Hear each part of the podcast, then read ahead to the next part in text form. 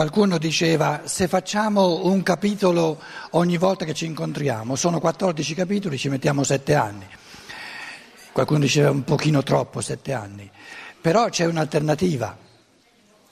L'alternativa sarebbe che i partecipanti tengono il becco chiuso, lasciano parlare a me tutto il tempo ci mettiamo la metà.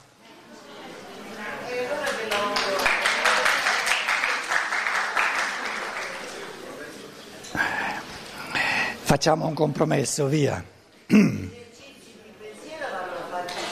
Certo, è perciò, perciò, è, eh, certo, perciò, perciò. Facciamo un compromesso.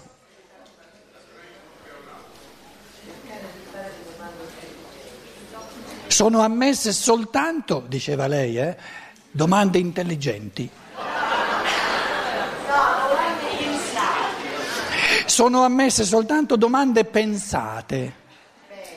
Bene.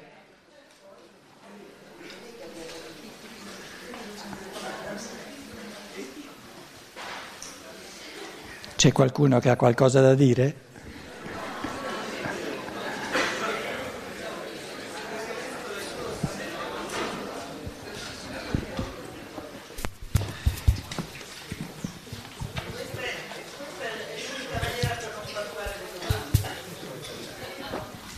Eh, ma chi, forse perché tu non mi conosci, ma chi mi conosce lo sa che eh, un minimo di umorismo ci vuole, se no, eh, se facciamo la filosofia della libertà con musi lunghi, alla fine vanno, vanno via tutti quanti.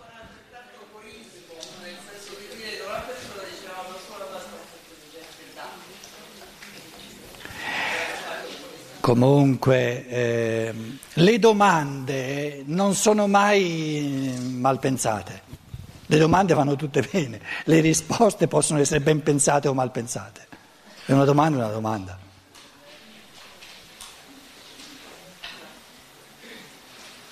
E quando la Luciana pretende che le domande siano ben pensate, eh, glielo perdoniamo perché non sa quello che dice, capito? Eh sì, eh, ce lo sto mettendo, eh, scusa. Allora. E il mio era puramente... Gli abbiamo dato il tempo di fare una domanda ben pensata, capito? Il mio era puramente un contributo organizzativo. Eh, ho visto nel corso di questi nostri incontri che spesso le domande sono estremamente importanti e lo spazio per le domande è uno spazio che secondo me è veramente uno spazio interessante. Naturalmente non tutte le domande eh, servono all'insieme degli ascoltatori perché molte sono anche defatigatorie o, o ritardano i tempi, eccetera.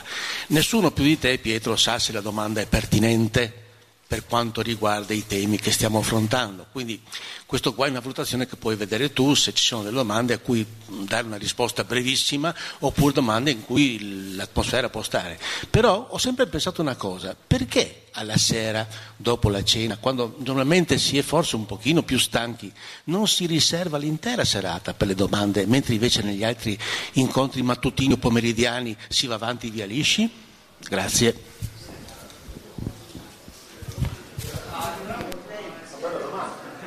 Bella domanda. Do una risposta succinta. In base alla mia lunga esperienza di, di oratore, di relatore, eccetera, io vedo due possibilità. Quando i partecipanti sono d'accordo, mi adeguo. Quando non sono d'accordo, faccio quello che voglio io. Pertanto non sono d'accordo. E aggiungo che l'esperienza mi dice che raramente tutti i partecipanti sono d'accordo. Perché quando uno vuole una cosa, l'altro può stare sicuro che vuole l'opposto.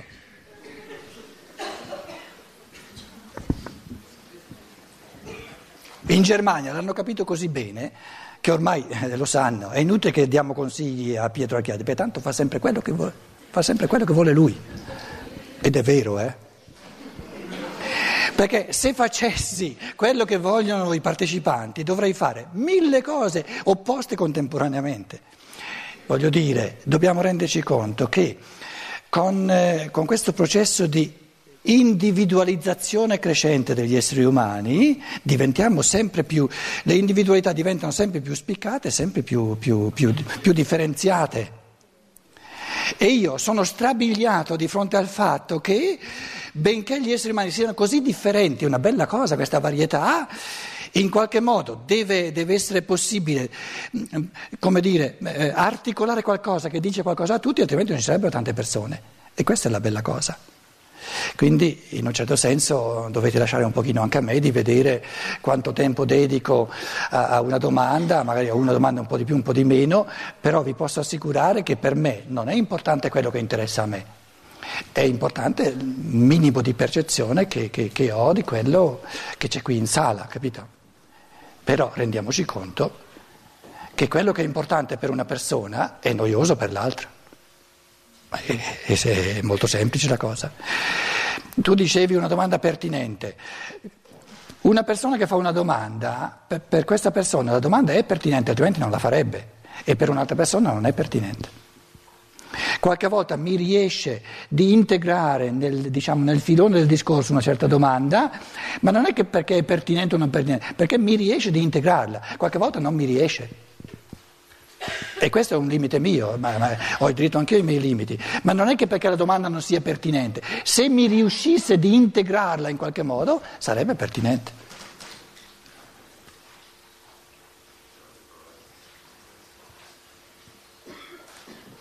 Quindi diciamo che nella prima parte dove parlo io è maggiormente un esercizio intellettuale, si sta zitti e si sentono un, diciamo un, uno svolgimento di pensiero, nella seconda parte dove dove um, ci sono domande, il, fattore morale di prendere sul serio ogni individualità con le sue cose importanti per lei, eh, come, dice, eh, come dire, è l'altro, l'altro lato, eh, il fatto intellettuale.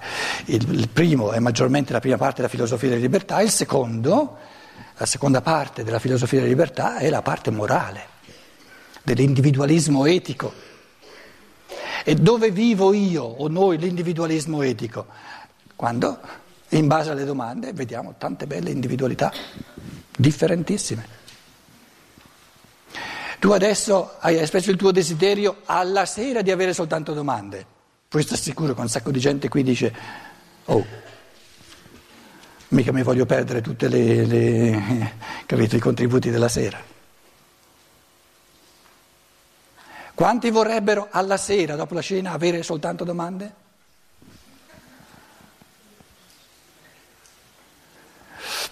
Venti persone.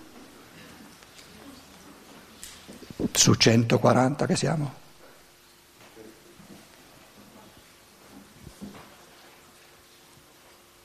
E quando, quando si tratta di decidere, la maggioranza è un principio sacro perché la, il fattore di maggioranza mette sul piano uguale tutti. Il fattore di democrazia eh, mette tutti sul piano uguale. Sono 50 persone, 30 vogliono così, 20 vogliono così, cosa si fa? Bisogna seguire le 30. Perché è meglio, è meglio, è meglio chiedere a 20 di, di associarsi anziché chiedere a 30 a meno che le 30 vogliano, ma allora sono le 30 a mettersi d'accordo con le 20. Come che sto dicendo cose ovvie, naturalmente. Allora, nel frattempo ognuno ha avuto tempo di fare eh, delle domande pensate sì. ben pensate, come diceva Luciano. Allora, la domanda era questa. Eh, nel disegno di prima dell'infinito c'era scritto da una parte percepire e dall'altra concetto. Io volevo chiedere eh, perché non mettere almeno prima di percepire la parola intuire? La seconda domanda invece è... Ah, no, ba, ba, ba, aspetta, aspetta, eh, prendiamola prima. Allora tu dici, anziché percepire, intuire. Intuizione, intuizione e concetto.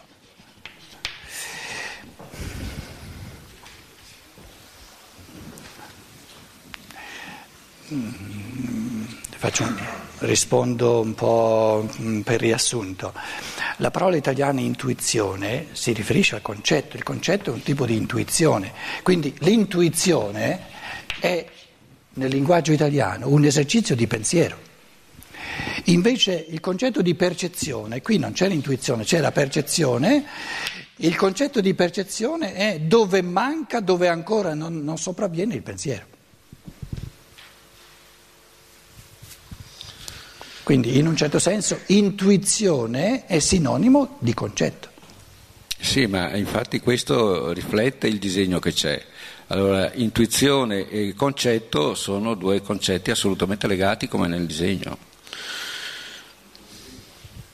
e correlati come nel disegno. Intuizione e concetto sono sinonimi, invece la percezione è l'opposto.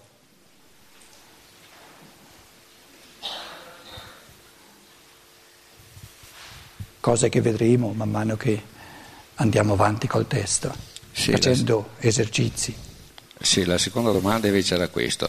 Io prima non ho capito a chi si riferiva quando uh, citava io penso, io agisco, a Cartesio, e perché non dire invece di io penso, uh, io rifletto?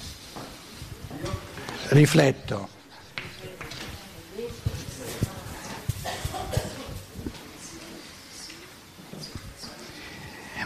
Dunque,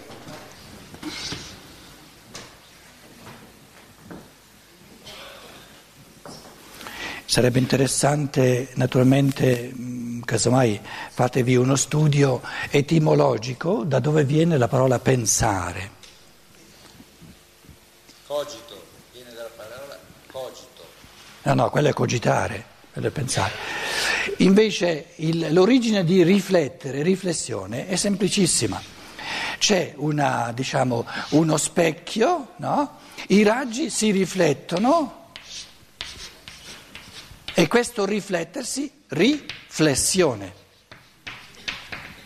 Quindi c'è una, un'andata, una flessione e una riflessione ritorna indietro.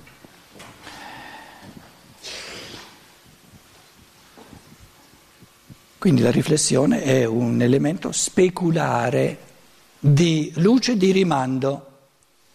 Per avere una luce riflessa bisogna che prima la luce sia andata in una certa direzione.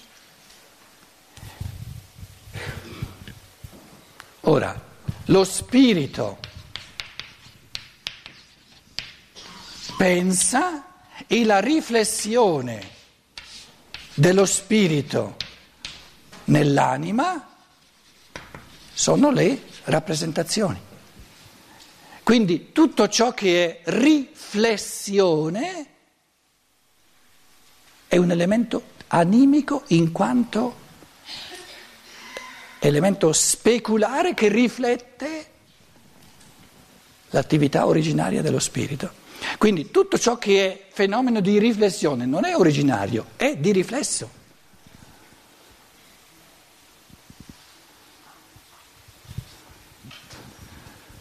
Quindi il riflesso dello spirito nell'interiorità umana si chiama anima.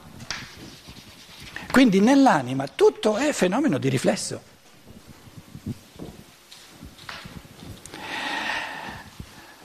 Che alternativa c'è alla luce che si riflette? Quando noi guardiamo la luna, la luna è tutta luce, luce che si riflette. Qual è il presupposto per avere luce che si riflette? Com'è? La proiezione della luce, la sorgente della luce. E questo è il concetto del sole. Il sole produce la luce e producendola la luna la può riflettere. Lo spirito produce i concetti e l'anima li riflette.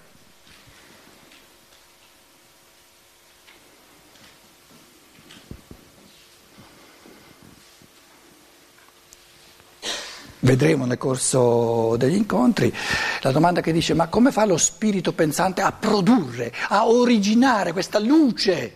I concetti sono element- raggi di luce.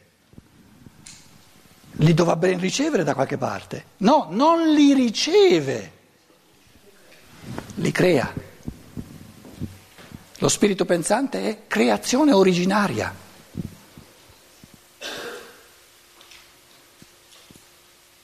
Però questo asserto dogmatico termina di essere un dogma a cui credo nella misura in cui facendo l'esercizio del pensiero, esercitando il pensiero, mi rendo conto che il pensare è originazione di luce in assoluta.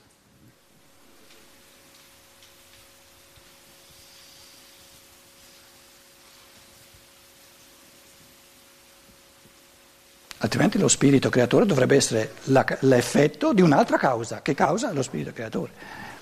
Ma ah, ciò che causa lo spirito creatore dovrebbe essere ancora più causante, ancora più originario che non lo spirito creatore. Già Aristotele diceva, a qualche punto mi devo fermare, perché se un regressum ad infinito, regressus ad infinitum non c'è, eh, da dove comincia il tutto?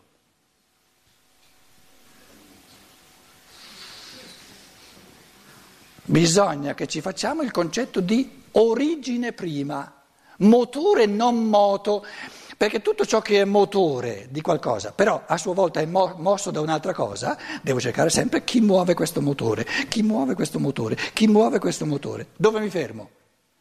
Dal motore, non moto. Quindi il motore che si muove se stesso, non è mosso da un altro.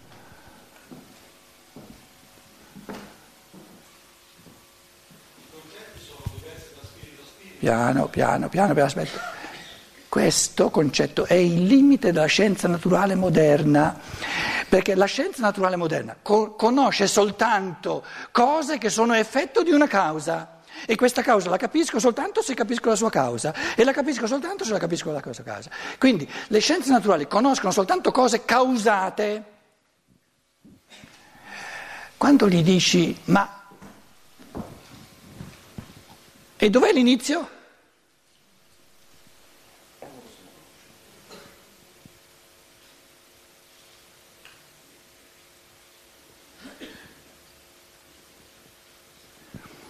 Lo scienziato di scienze naturali di oggi, posto, questa domanda non la pone perché è la più micidiale che ci sia, è quella che gli dà una botta che non si salva più, però quando viene costretto a, a porsi questo tu il mondo, con le sue leggi naturali che ci sono, con la sua causazione che c'è, lo conosci, però c'è sempre stato o com- come è sorto sto mondo? Una volta che c'è, lo so che ci sono queste leggi di causazione, eccetera, ma da dove viene?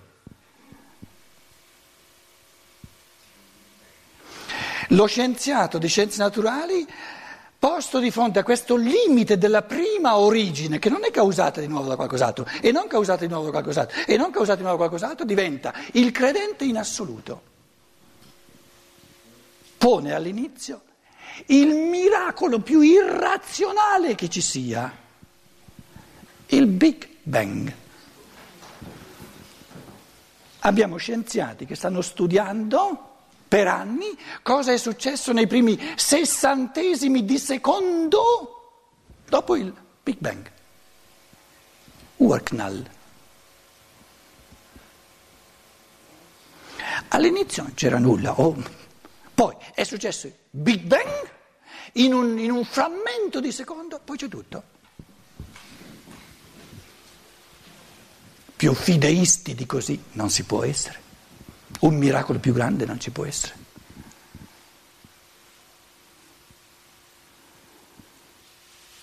Che alternativa ha lo scienziato di scienze naturali? Non ne ha un'alternativa. L'unica alternativa che l'umanità ha sempre avuto è che l'inizio assoluto, il primo inizio, che inizia il tutto, ma che non ha bisogno di essere iniziato da qualcos'altro, è lo spirito creatore. Ci crediamo allora nello spirito creatore, non serve a nulla crederci, o faccio l'esperienza io di essere sempre di più uno spirito creatore, allora è questione di percezione, percepisco una realtà. E perciò il pensare diventa così importante, perché ci dà la possibilità di fare l'esperienza reale che lo spirito pensante è l'origine di ogni cosa e non è causato da qualcosa d'altro. Però questo non in quanto dogma a cui credere, ma in quanto esperienza fondata sulla percezione di se stesso come spirito pensante.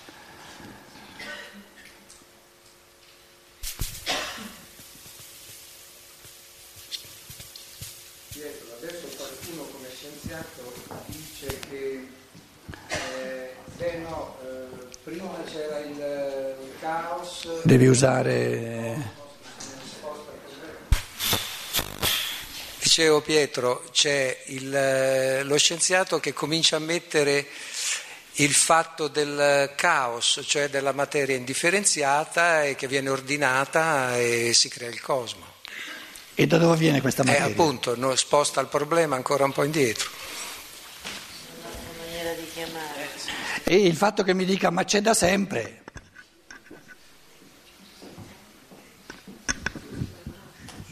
C'è da sempre. Ci devo credere che c'è da sempre.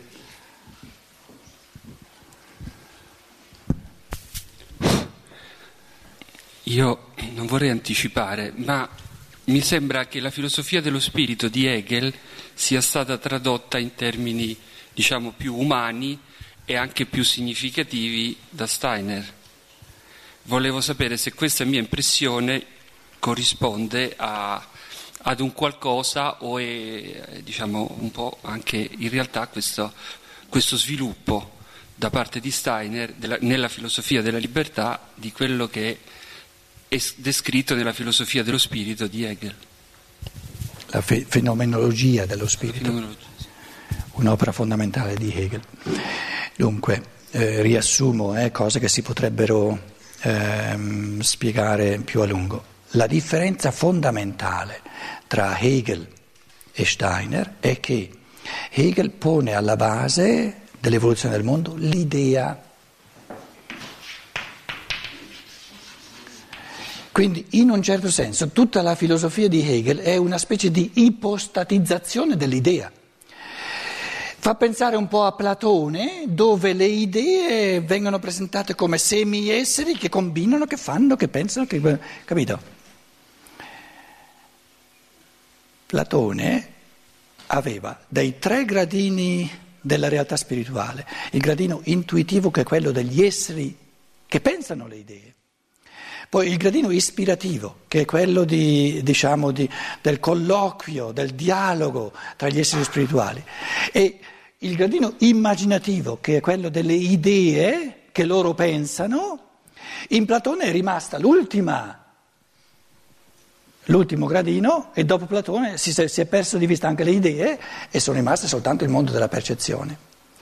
Quindi la grande domanda da porre nei confronti di Platone è, ma queste idee devono essere pensate da qualcuno?